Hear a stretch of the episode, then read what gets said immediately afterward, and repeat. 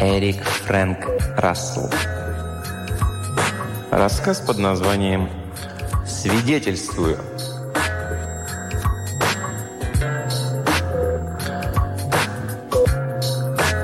Еще никогда ни один суд не привлекал столь пристального внимания мировой общественности. Шесть телекамер медленно поворачивались вслед за торжественно шествующими к своим местам юридическими светилами в красных и черных мантиях. Десять микрофонов доносили до обоих полушарий земли скрип ботинок и шелест бумаг. 200 репортеров и специальных корреспондентов заполнили балкон, отданный целиком в их распоряжение. 40 представителей ЮНЕСКО взирали через зал суда на вдвое большее число ничего не выражающих, натянутых физиономий дипломатов и государственных чиновников. Отказавшись от традиций, процедура не имела ничего общего с обычной. Это был особый процесс по совершенно особому делу. Вся техника была приспособлена к тому, чтобы соответствовать совершенно необычайному, ни на что не похожему обвиняемому, и высокие титулы судей подчеркивались театральностью, пышностью обстановки. На этом процессе не было присяжных, зато было пять судей. И миллиард граждан, которые следили за процессом дома, у телевизоров и готовы были обеспечить справедливую игру. Вопрос в том, что же считать справедливой игрой, заключал в себе столько вариантов – Сколько невидимых зрителей следило за спектаклем, и большинство этих вариантов диктовалось не разумом, а чувствами.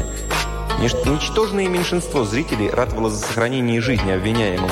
Большинство же страстно желало ему смерти. Были и колеблющиеся, согласные на изгнание его. Каждый в соответствии со своим впечатлением от этого дела, вынесенным в результате длинной, фанатичной агитации, предшествовавшей процессу.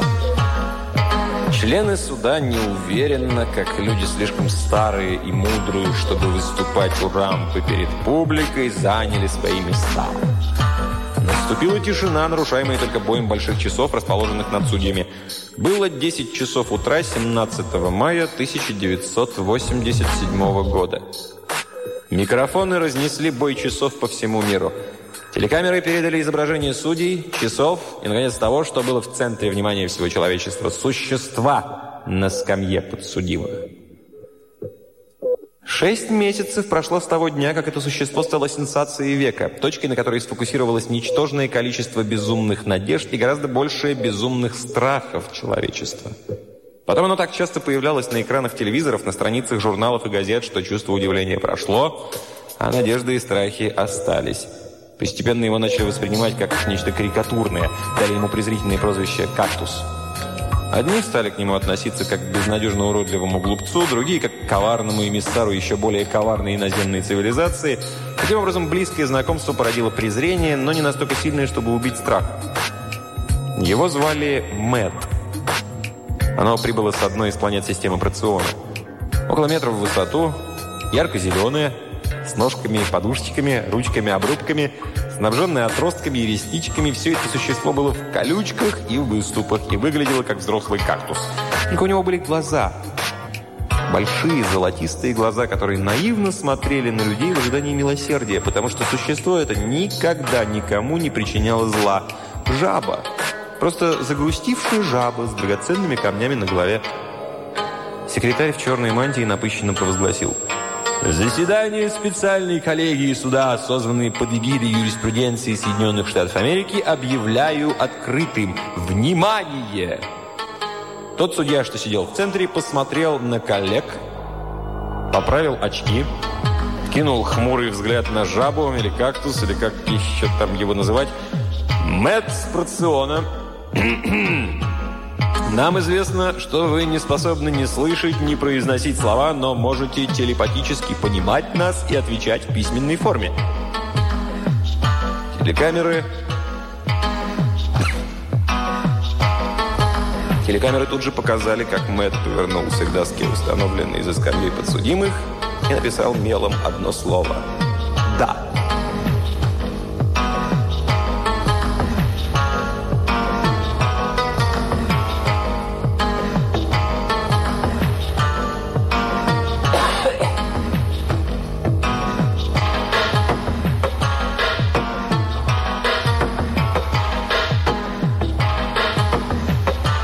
Я продолжал.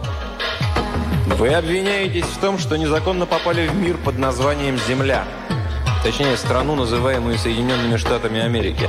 Признаете ли вы себя виновным? Большими белыми буквами Мэтт вывел на доске. А как еще можно сюда попасть? Судья нахмурился. Будьте добры отвечать на мои вопросы. Невиновен. Вам представлен защитник. Если у вас возражения против его кандидатуры, благословен будь, миротворец. Немногие восприняли это как остроту. Большинство решило, что это сам дьявол цитирует Библию. Я вздохнул, протер стекла очков и откинулся на спинку стула. Расправив мантию на плечах, стал прокурор. Это был высокий длиннолицый человек с пронзительным взглядом маленьких глаз. Первый свидетель. Из зала вышел тщедушный человечек, неловко присел на стул свидетелей, беспокойно перебирая пальцами. «Ваше имя?» э, «Сэмуэл Нолл». «Ваша ферма расположена близ Денвилла?» «Да, сэр, я...» «Не называйте меня сэр, только отвечайте на вопросы. Это существо приземлилось на территории вашей фермы?» «Ваша честь, я протестую!» Поднялся с места адвокат, человек чрезвычайно полный и краснолицый, по-видимому, сангвиник. «Мой клиент – юридическое лицо, а не какое-то там существо, поэтому его следует называть обвиняемым». «Протест отклоняется», – отрезал судья в центре. «Продолжайте, мистер прокурор». «Итак, это существо приземлилось на территории вашей фермы?» «Да», – ответил Сэмюэл Нолл с гордостью, глядя в объективы телекамер. «Оно свалилось, как снег на голову, и отвечайте только на вопросы. Посадка сопровождалась серьезными разрушениями?» «Да». Что пострадало? Два сарая и большая часть урожая. Убытков на 3000 долларов. Существо проявило при этом какие-нибудь признаки раскаяния? Никаких. Нол сердито оглядел зал. Вело себя, как ни в чем не бывало. Прокурор сел, насмешливо улыбнувшись своему толстому противнику. «Передаю свидетеля защите», — сказал он. Адвокат встал, благожелательно посмотрел на Нолла и спросил. А, «Скажите, ваши сараи – это восьмиугольные башни с жалюзи в стенах и барометрически управляемыми крышами?» Нолл вскинул брови и тихо ахнул. «Чего?» Ну хорошо, оставим это. Ответьте мне на такой вопрос. А ваш урожай, по-видимому, состоял из фузлинов и двуцветных мергенцев? Это был ячмень! Зрелый ячмень, в отчаянии произнес Ноу. Бог мой, ячмень, надо же. А вам знакомы фузлины и?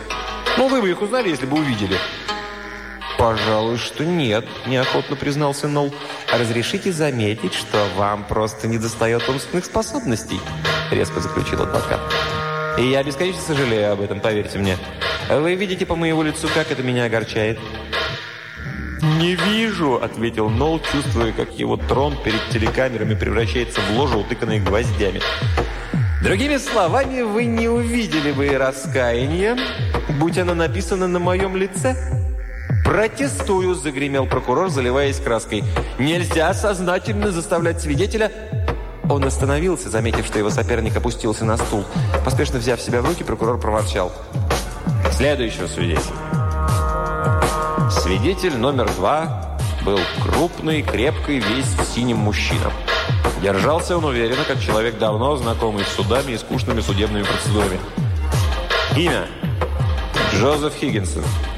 Вы офицер полиции что-то... Вы офицер полиции города Денвилла? Так точно. Это вас вызвал на свою ферму первый свидетель? Меня. Прокурор улыбался, задавая следующий вопрос, полной уверенности, что теперь-то он целиком овладел событиями. Увидев случившееся, вы постарались разобраться в причинах, не так ли? Да, конечно. Мистер Хиггинсон обернулся и бросил сердитый взгляд в умоляющие золотистые глаза обвиняемого. «И что тогда случилось?» «Оно парализовало меня одним взглядом». Вмешался судья слева. «А вы, кажется, выздоровели». Насколько глубок был паралич и сколько времени он продолжался? «Парализовало меня всего, Ваша честь, но часа через два это прошло». «И за это время, — спросил прокурор, — иноземный преступник успел удрать?» «Да», — мрачно ответил свидетель. «Резюмируем. Существо игнорировало офицера полиции, находившегося при исполнении служебных обязанностей, напало на него и избежало ареста, так?» «Да», — охотно согласился Хиггинсон. «Передаю свидетелю защите». Прокурор сел, чрезвычайно довольный собой.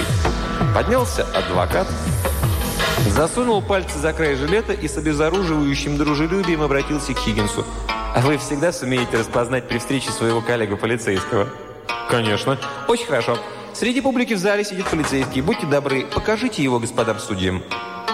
Хиггинсон внимательно осмотрел немногих присутствующих, которые здесь, в зале суда, представляли куда более обширную аудиторию телезрителей. Телекамеры следовали за его взглядом по рядам зрителей. Судьи, корреспонденты, репортеры, государственные чиновники все смотрели туда же. «Он, наверное, в гражданском», – заявил Хиггинсон, сдаваясь. Судья в центре поспешил вмешаться. «Вряд ли суд признает доказательством вашей правоты неспособность свидетеля узнать полицейского, одетого в штатское». «Конечно, Ваша честь», — согласился адвокат. На его круглом лице отражалось крушение надежд, что порадовало сердце его наблюдательного противника. Тогда, удовлетворенный тем, что прокурор вознесся на должную высоту, он вдруг просиял и шмякнул его на самое дно. Но вышеупомянутый полицейский одет по всей форме. Прокурор изменился в лице, будто надел новую маску. Хиггинсон чуть не вывихнул шею, делая новую попытку разглядеть полицейского среди зрителей. «Зеленовато-коричневая форма с красными лампасами», — подсказал адвокат. «Это маршал, начальник корпуса военной полиции». «Вы мне этого не говорили», — обиженно заметил Хиггинсон. «А вы тогда на ферме сказали обвиняемому, что вы офицер полиции?» Свидетель покраснел, открыл рот, закрыл его, умоляюще посмотрел на прокурора. «Отвечайте на вопрос», — потребовал судья. «Нет, я ему этого не говорил». «Почему?» Вытирая платком лоб, Хиггинсон вдруг сказал хриплым голосом. «Не считал нужным. По-моему, это было и так видно. А как по-вашему?» «Задавать вопросы буду я. Вы же будете отвечать на них, что, по вашему мнению, маршал военной полиции и так виден?» «Протестую!» – замахал руками прокурор.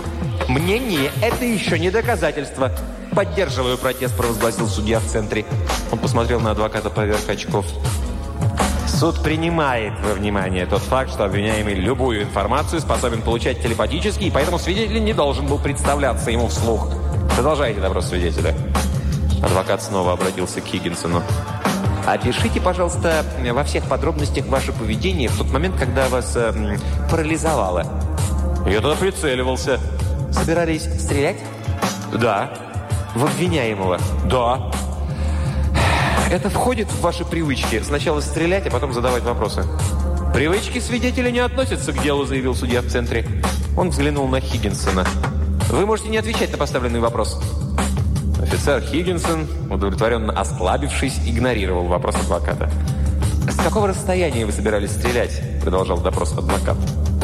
«С 50 или 60 ярдов». «Так далеко. Вы хороший стрелок». Хиггинсон осторожно кивнул, правда, без всякого чувства гордости. «Определенно, этот толстяк не такой уж простачок», — подумал он. «А в котором часу вы рассчитываете попасть домой на ужин?» Захваченный врасплох этим неожиданным маневром атакующего, свидетель от изумления открыл рот и произнес «К, полуночи, наверное». Ваша жена будет рада узнать об этом. Если бы не радио и телевидение, разве мы с вами могли бы передать ей это, передать словами?» «Не стану же я орать так, чтобы было слышно в Денвере?» – съехидничал Хиггинсон. «Конечно, не станете. Человеческий голос без помощи радио и телевидения не может преодолеть такое расстояние». Адвокат потер подбородок, подумал немного и вдруг воскликнул. «А телепатически орать на расстоянии 50 или 60 ярдов вы станете?» Ответа не последовало. Или ваши телепатические способности превосходят способности обвиняемого, который сообщил мне, что у него они ограничены расстоянием в 25-30 ярдов? Хиггинсон прищурился, не ответил ничего. Вы и сами не знаете своих способностей. Не знаю. Жаль, отрезал адвокат и, покачав головой, сел. Третий свидетель, темная личность оливкового цвета, мрачно разглядывал свои ботинки, пока прокурор не начал допрос. «Ваше имя?» Доминик Лолордо. Он произнес это тихим голосом, будто хотел, чтобы телезрители не только не видели его, но и не слышали. «Вы директор рыбного ресторана?» «Да». «Вы узнаете это существо на скамье подсудимых?» Лолордо скосил глаза. «Да». «При каких обстоятельствах вы видели его в последний раз?» «У меня в забегаловке после закрытия». Оно ворвалось в помещение перед самым закатом, и вы проснулись в тот момент, когда оно приступило к грабежу, не так ли? Верно. Вы не попытались схватить его? Лолордо состроил гримасу. Это его-то? Схватить? Да посмотрите на него. Но ведь если бы вы увидели, что вас грабят, э, наружность вора вас бы не остановила, многозначительно заметил прокурор. Тут, конечно, было что-то еще. «Оно влезло в окно», — сказал Лолордо уже громче прежнего. Прямо в окно, проделало в нем дыру, повторившую его собственные очертания. И ушло точно тем же путем, просто еще одна такая же дыра в окне. И ни разбитого стекла, ни осколков, ничего. Что бы вы на моем месте стали делать с зеленым кошмаром, который лезет в окно так, как будто там нет никакого стекла? Когда существо проявило свои сверхъестественные способности, вы бросились за помощью? А вы как думали? Но помощь пришла слишком поздно. Когда бессовестного грабителя и след простыл? Да. Прокурор жестом дал понять, что кончил, и к вопросу приступил адвокат. Вы утверждаете, что вас ограбили. Что у вас украли? Так, пустяки. Это не ответ. Разве?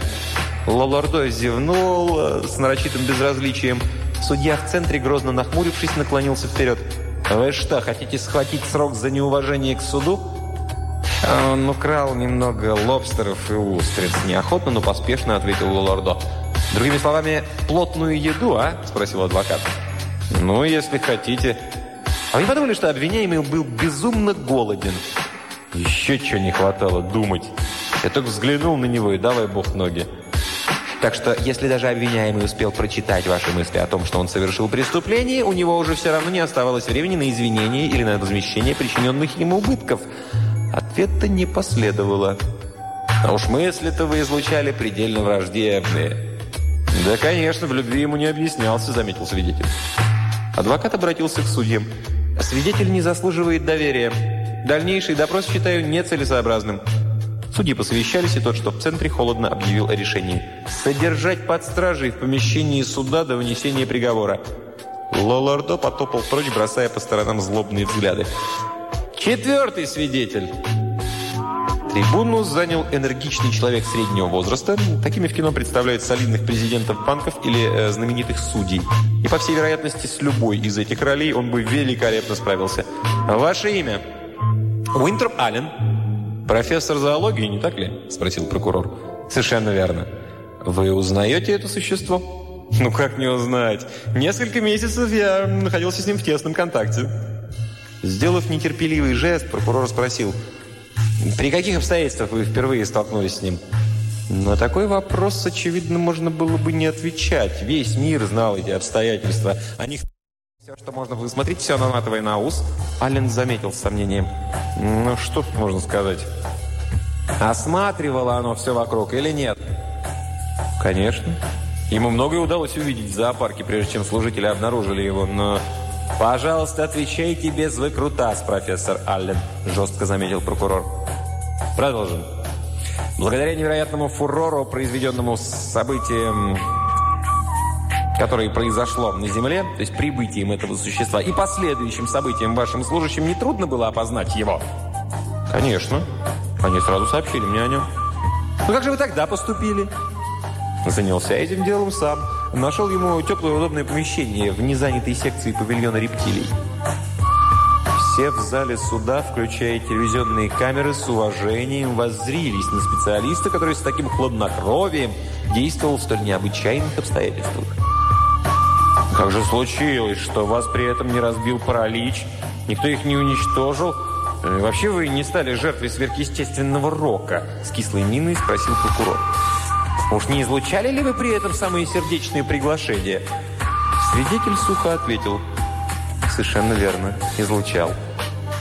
«Оставьте ваши шутки до лучших времен, профессор. Здесь они неуместны», – сурово оборвал его прокурор. Как бы это ни было, суд понимает, что вы отнесли это кошмарное существо к классу рептилий и отвели ему подобающее место. Чепуха. Просто павильон рептилии оказался свободен, удобен и поэтому приемлем. Обвиняемый не поддается нашей классификации. Сделав презрительный жест, прокурор продолжал. Вам, вероятно, трудно объяснить суду, какими средствами вы одолели грозные силы и поймали это существо в ловушку. Я не ловил его. Я знал, что он разумный и соответствующим образом относился к нему. «Если учесть заявление предыдущих свидетелей, вам крупно повезло», – колко заметил прокурор. «Почему этот уродец позволил вам, в отличие от многих других, вступить с ним в контакт?» Просто он понял, что мой разум привык иметь дело с нечеловеческими формами жизни. Отсюда он логически пришел к выводу, что со мной легче, чем с кем-либо другим наладить контакт. «Логически пришел к выводу», — повторил прокурор и обратился к судьям. «А прошу, милостивые государи, обратить серьезное внимание на эти слова, учитывая, что данный свидетель находится на особом положении». И он снова повернулся к Аллену. «Таким образом, вы считаете, что это существо обладает разумом?» «Безусловно». В течение нескольких месяцев вы имели возможность изучать разум этого незваного агрессора. Какой, по вашему мнению, уровень интеллекта у этого существа? Такой же, как и у вас. Только он иной. Совсем не похож на наш. Вы считаете этого субъекта полноценным представителем его расы?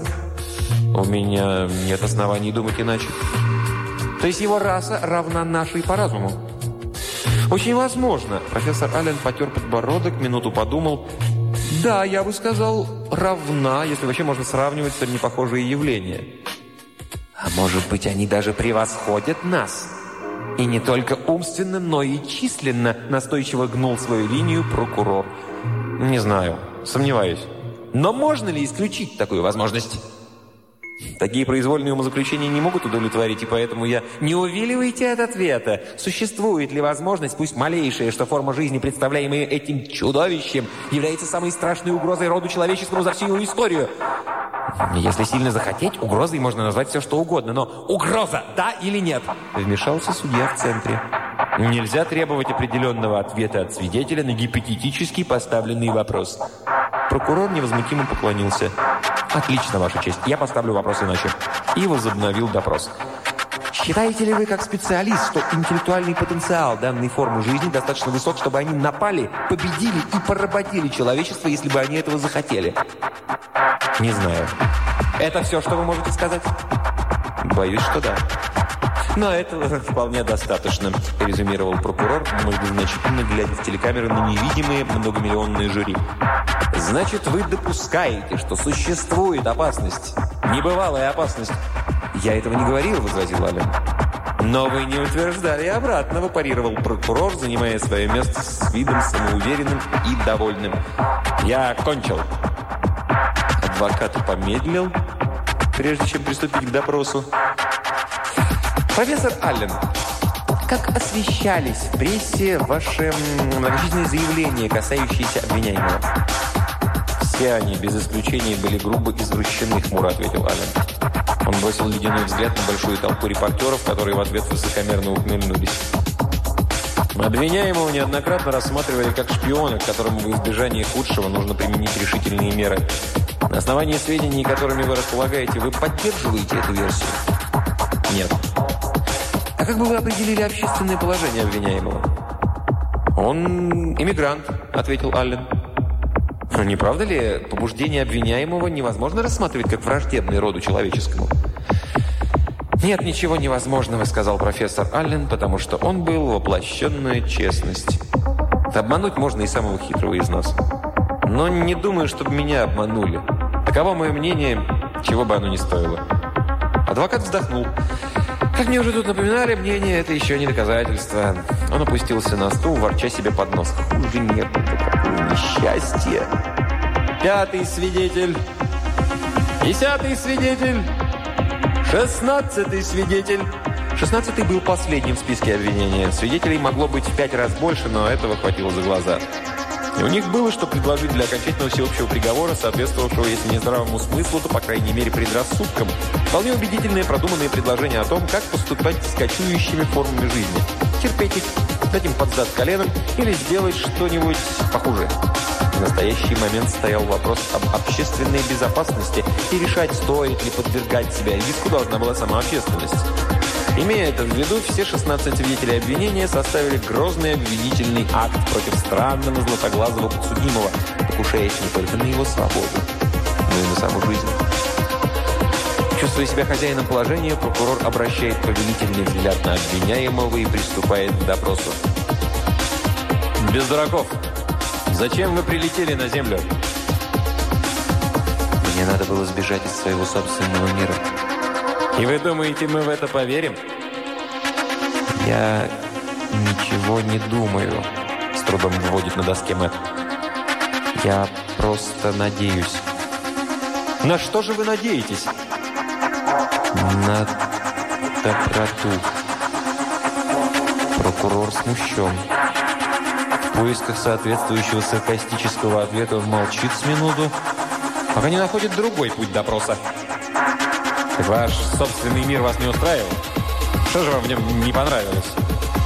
Все. То есть вы были там отщепенцем? Да. А наш мир вы рассматриваете как подходящую мусорную свалку для таких отщепенцев, как вы. Мэтт не отвечает. Я считаю, что ваше утверждение сплошная чепуха, что вся эта ваша история просто выдумка. Полагаю, что причина вашего проявления здесь глубже и неблаговиднее, чем вы хотите нам представить. Пойду дальше и скажу вам, что и прибыли-то вы сюда не из района Проциона, а тут гораздо ближе. С Марса, например. Мэтт по-прежнему хранит молчание. Да знаете ли вы, что инженеры-конструкторы межпланетных кораблей подвергли ваш потерпевший крушение корабль длительному и серьезному обследованию и составили отчет об этом? Мэтт стоит совсем спокойно, смотрит отсутствующим взором вдаль, ничего не говорит. Знаете ли вы, что хотя, по их мнению, ваш корабль превосходит все до сих пор все, что сделано нами в этой области и способен совершать полеты далеко за пределы Солнечной системы, тем не менее он не может достичь не только Проциона, но и Альфа Центавра. Это верно пишет на доске Мэтт. И вы продолжаете упорствовать, что вы прибыли с системы Проциона. Да. Прокурор недоуменно разводит руками. Ваша честь, вы слышали, что говорит это существо? Его корабль не мог долететь до Земли с Проциона. И все же оно прилетело с Проциона. Чудовище непоследовательно, либо в силу своего слабоумия, либо потому, и это, видимо, еще более вероятно, что оно неумело лжет. Поэтому мне представляется едва ли целесообразным дальнейший «Мой корабль и я ехали на астероиде», выводит каракулями на доске Мэтт. «Ну вот», мистер прокурор саркастически показывает на доску. «Обвиняемый ехал на астероиде. Ничего себе выход из им самим созданного тупика. На астероиде, не больше и не меньше». Он сдвинул брови и посмотрел на обвиняемого. «Ох, и длинный путь вы, должно быть, проделали». «Да». «Значит, вы посадили корабль на астероид и, пролетев на нем много миллионов миль, сэкономили таким образом горючее?»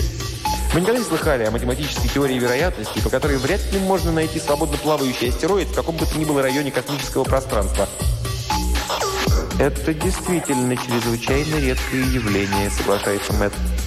И все же вы обнаруживаете именно такой астероид, который вместе с вами проделывает весь путь сюда.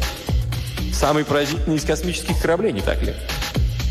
Он не проделал весь путь сюда, только большую часть пути. Ну хорошо, с легким презрением соглашается прокурор. 99 миллионов вместо 100, или сколько там должно быть. Все-таки это поразительно.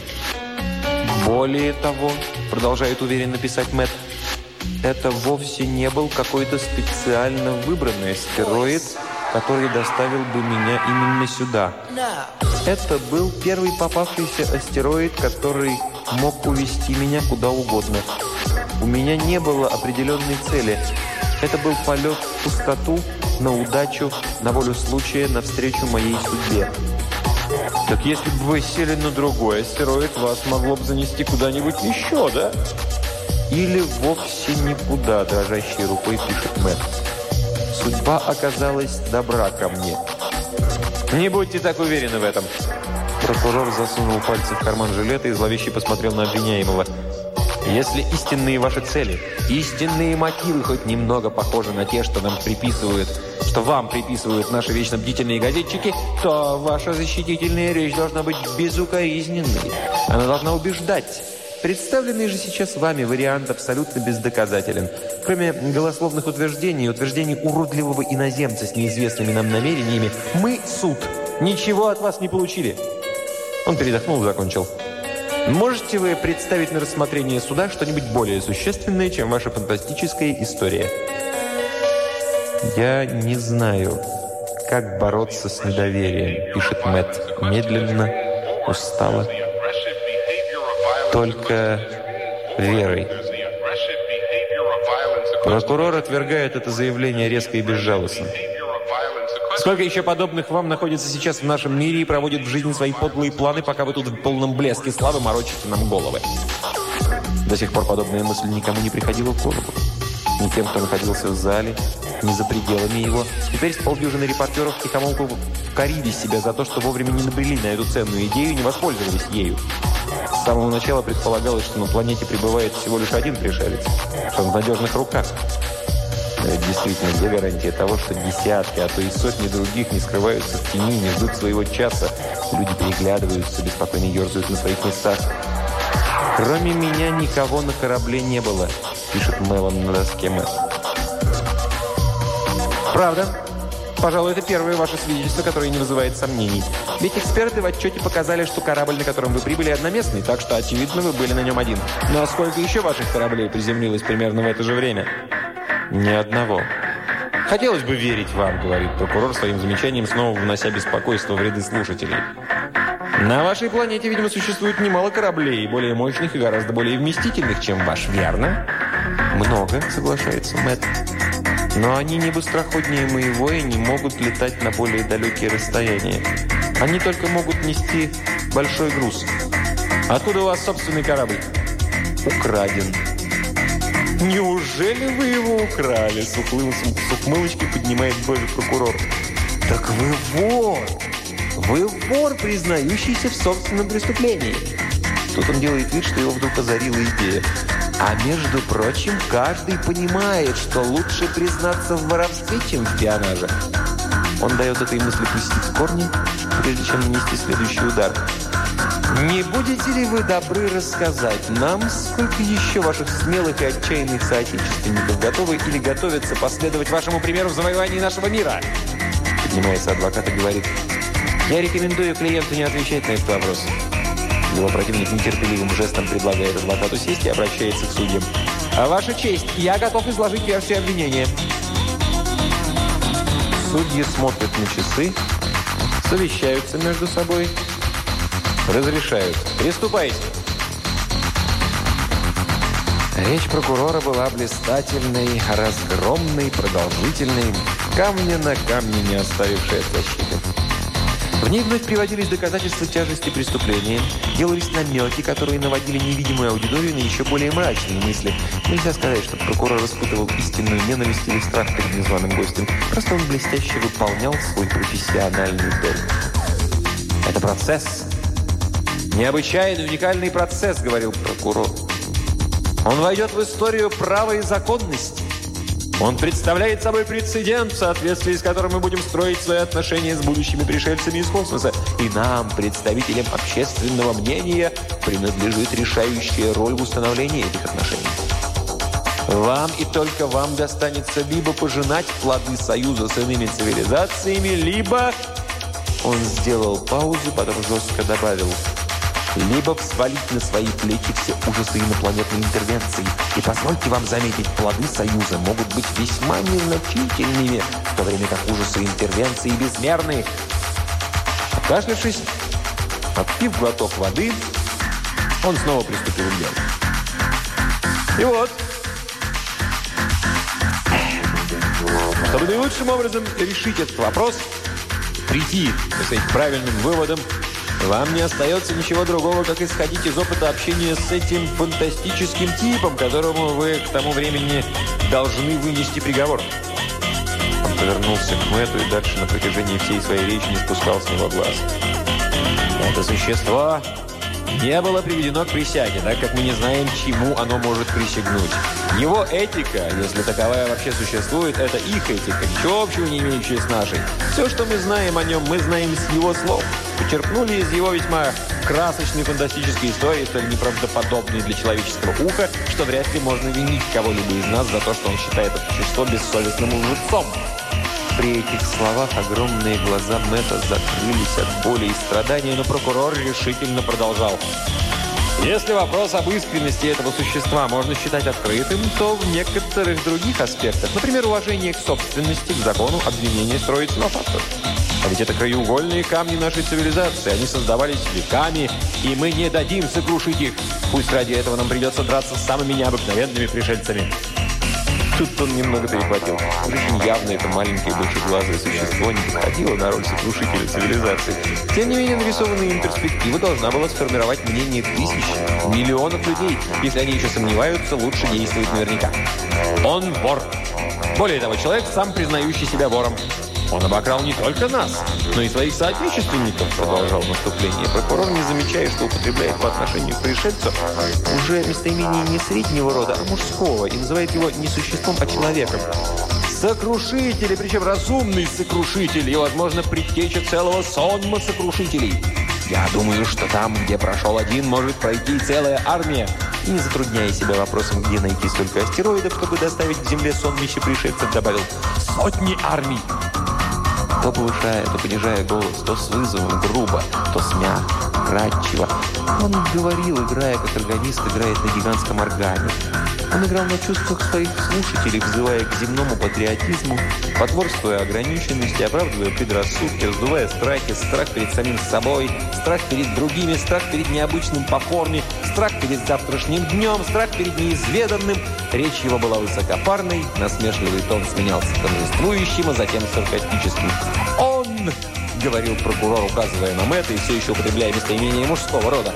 «Он просит считать его гражданином нашего мира, принять его со всеми его штучками-дрючками, с его сверхъестественными способностями, с его тайными побуждениями, которые, может быть, станут явными, когда уже будет слишком поздно. Лучше ли, пусть даже он и сам в самом деле так чисто непорочен, как хочет нас уверить. Не лучше ли несправедливо покарать его одного, чем подвергать бесконечно большему риску великое множество других? Он с вызовом осмотрел аудиторию. Предположим, предположим, мы примем его как беженца. Но кто даст ему кровь? Кто захочет жить рядом с существом столь чуждым человеку? Он ухмыльнулся. Впрочем, такие есть, жаждущие составить ему компанию. Как бы неправдоподобно это звучало, нашлись люди, которым он нужен. Он поднял над головой письмо, чтобы все видели, и сказал, «Этот человек предлагает ему свой кров. Он пишет, что во время восьмого воплощения на проционе сам он стоял на позициях нетерпимости». Он швырнул письмо на стол. «Ненормальные встречаются среди нас. Но, к счастью, судьбу человечества будут решать уравновешенные, разумные граждане, а не хронические идиоты». Поток слов лился еще полчаса. Закончил он так. По нашим законам шпиона человека ждет быстрый конец. От человека, подозреваемого в шпионаже, мы легко избавляемся. Не вижу причин, почему инопланетный шпион заслуживает более мягкого обхождения, чем шпион-человек. Вот перед вами существо в лучшем виде просто нежелательное, в худшем – первый агент разведки грозного врага. Обвинение считает, что в интересах всеобщей безопасности мы должны рассмотреть только два возможных варианта приговора. Смертный приговор или немедленный выброс подсудимого в космос. Туда, туда, откуда он прибыл. Доказательства его вины весомы. И другой альтернативы у нас нет. Вы не могли не заметить, что все выступавшие здесь свидетели были свидетелями обвинения. Разве не знаменательно то, что у защиты не оказалось ни одного свидетеля? Он подождал, пока смысл сказанного дойдет до слушателей, и, повторив «ни одного», окончательно пригвоздил обвиняемого к позорному столбу. Еще один глоток воды, и он сел, аккуратно расправив складку на брюках. Теперь, кажется, ни у кого не осталось сомнений. Мэт гад вонючий. Адвокат произвел легкую сенсацию, встав и заявив. «Ваша честь, защита отказывается излагать свою версию». Судьи посмотрели на него так, словно он был в 10 раз чуднее своего клиента. Они пошелестели бумагами, пошептались между собой. Через некоторое время судья в центре спросил. «Это означает, что вы целиком полагаетесь на вердикт всеобщего голосования?» В конечном итоге, без сомнения, Ваша честь, но еще не теперь. Мне необходимо провести дополнительный допрос и затем построить версию, основываясь на нем. «Приступайте», – разрешил судья в сомнении нахмурив брови. Адвокат обратился к Мэтту. все обитатели вашей планеты, так же, как и вы, скажем, телепаты и не обладают устной речью? Да, все. У них общий нейроцентр, или, говоря проще, они прибегают к помощи обществ, э, общественного мозга. Да. Расскажите суду о своих родителях. Мэтт, закрыв глаза, на какой-то миг погрузился в воспоминания. Мои родители были не как все. Они были уродами. Они удалялись от нейроцентра до тех пор, пока почти не потеряли связь с остальными. И они погибли вдали от всех? Да. После долгой паузы медленно, неуверенно, дрожащими тонкими линиями вывела на, на доске рука Мэтта.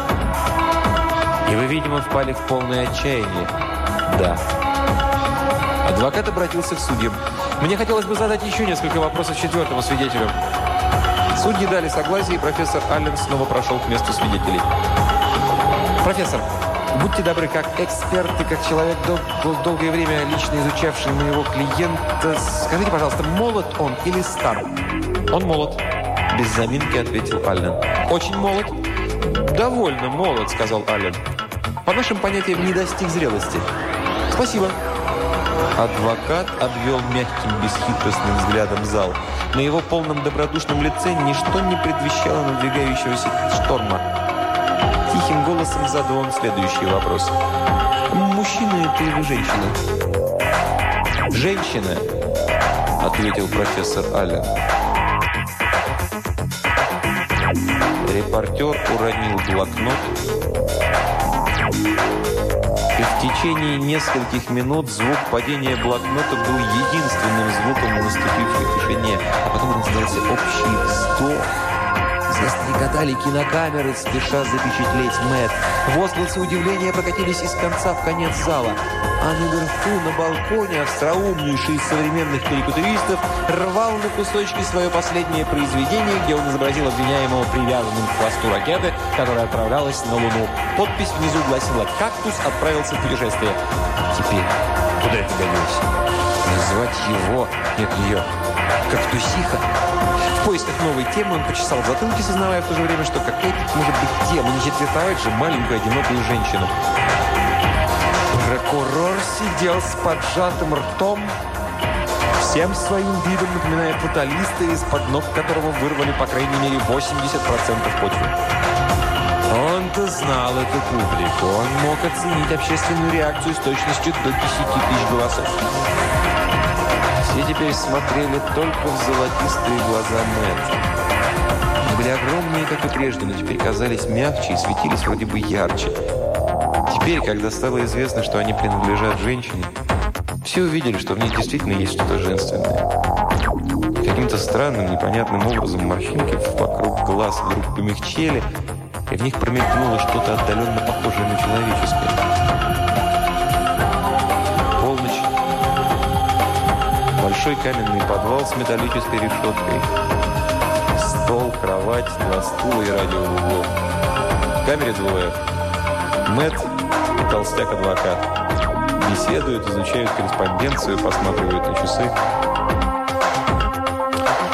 «Вообще-то говоря, обвинение село в лужу с этим письмом», — говорит защитник. Он все никак не отвыкнет выражать свои мысли вслух, хотя прекрасно знает, что собеседница слышит его мысли, а не слова.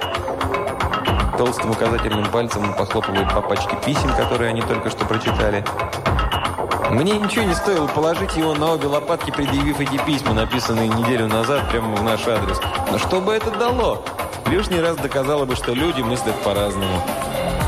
Он вздохнул, потянулся, зевнул, сотый, наверное, раз взглянул на часы и вынул очередное письмо.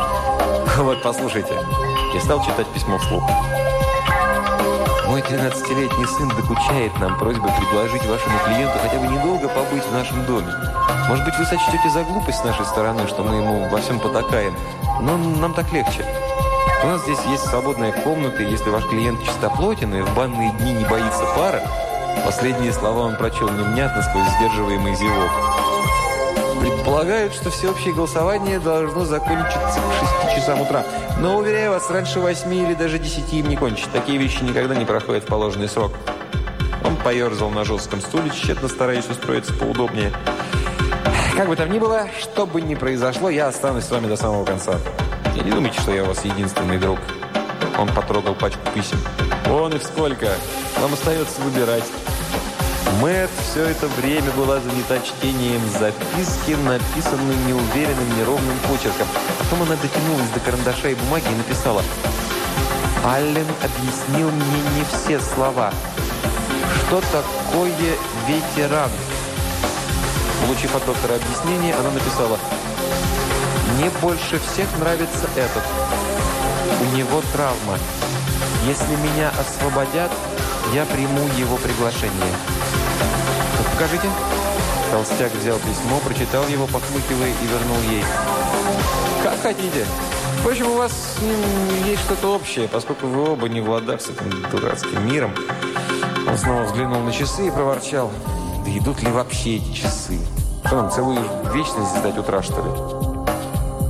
Кто-то, звеня связкой ключей, открыл дверь, и в камеру вошел прокурор. Улыбнувшись сопернику, он сказал...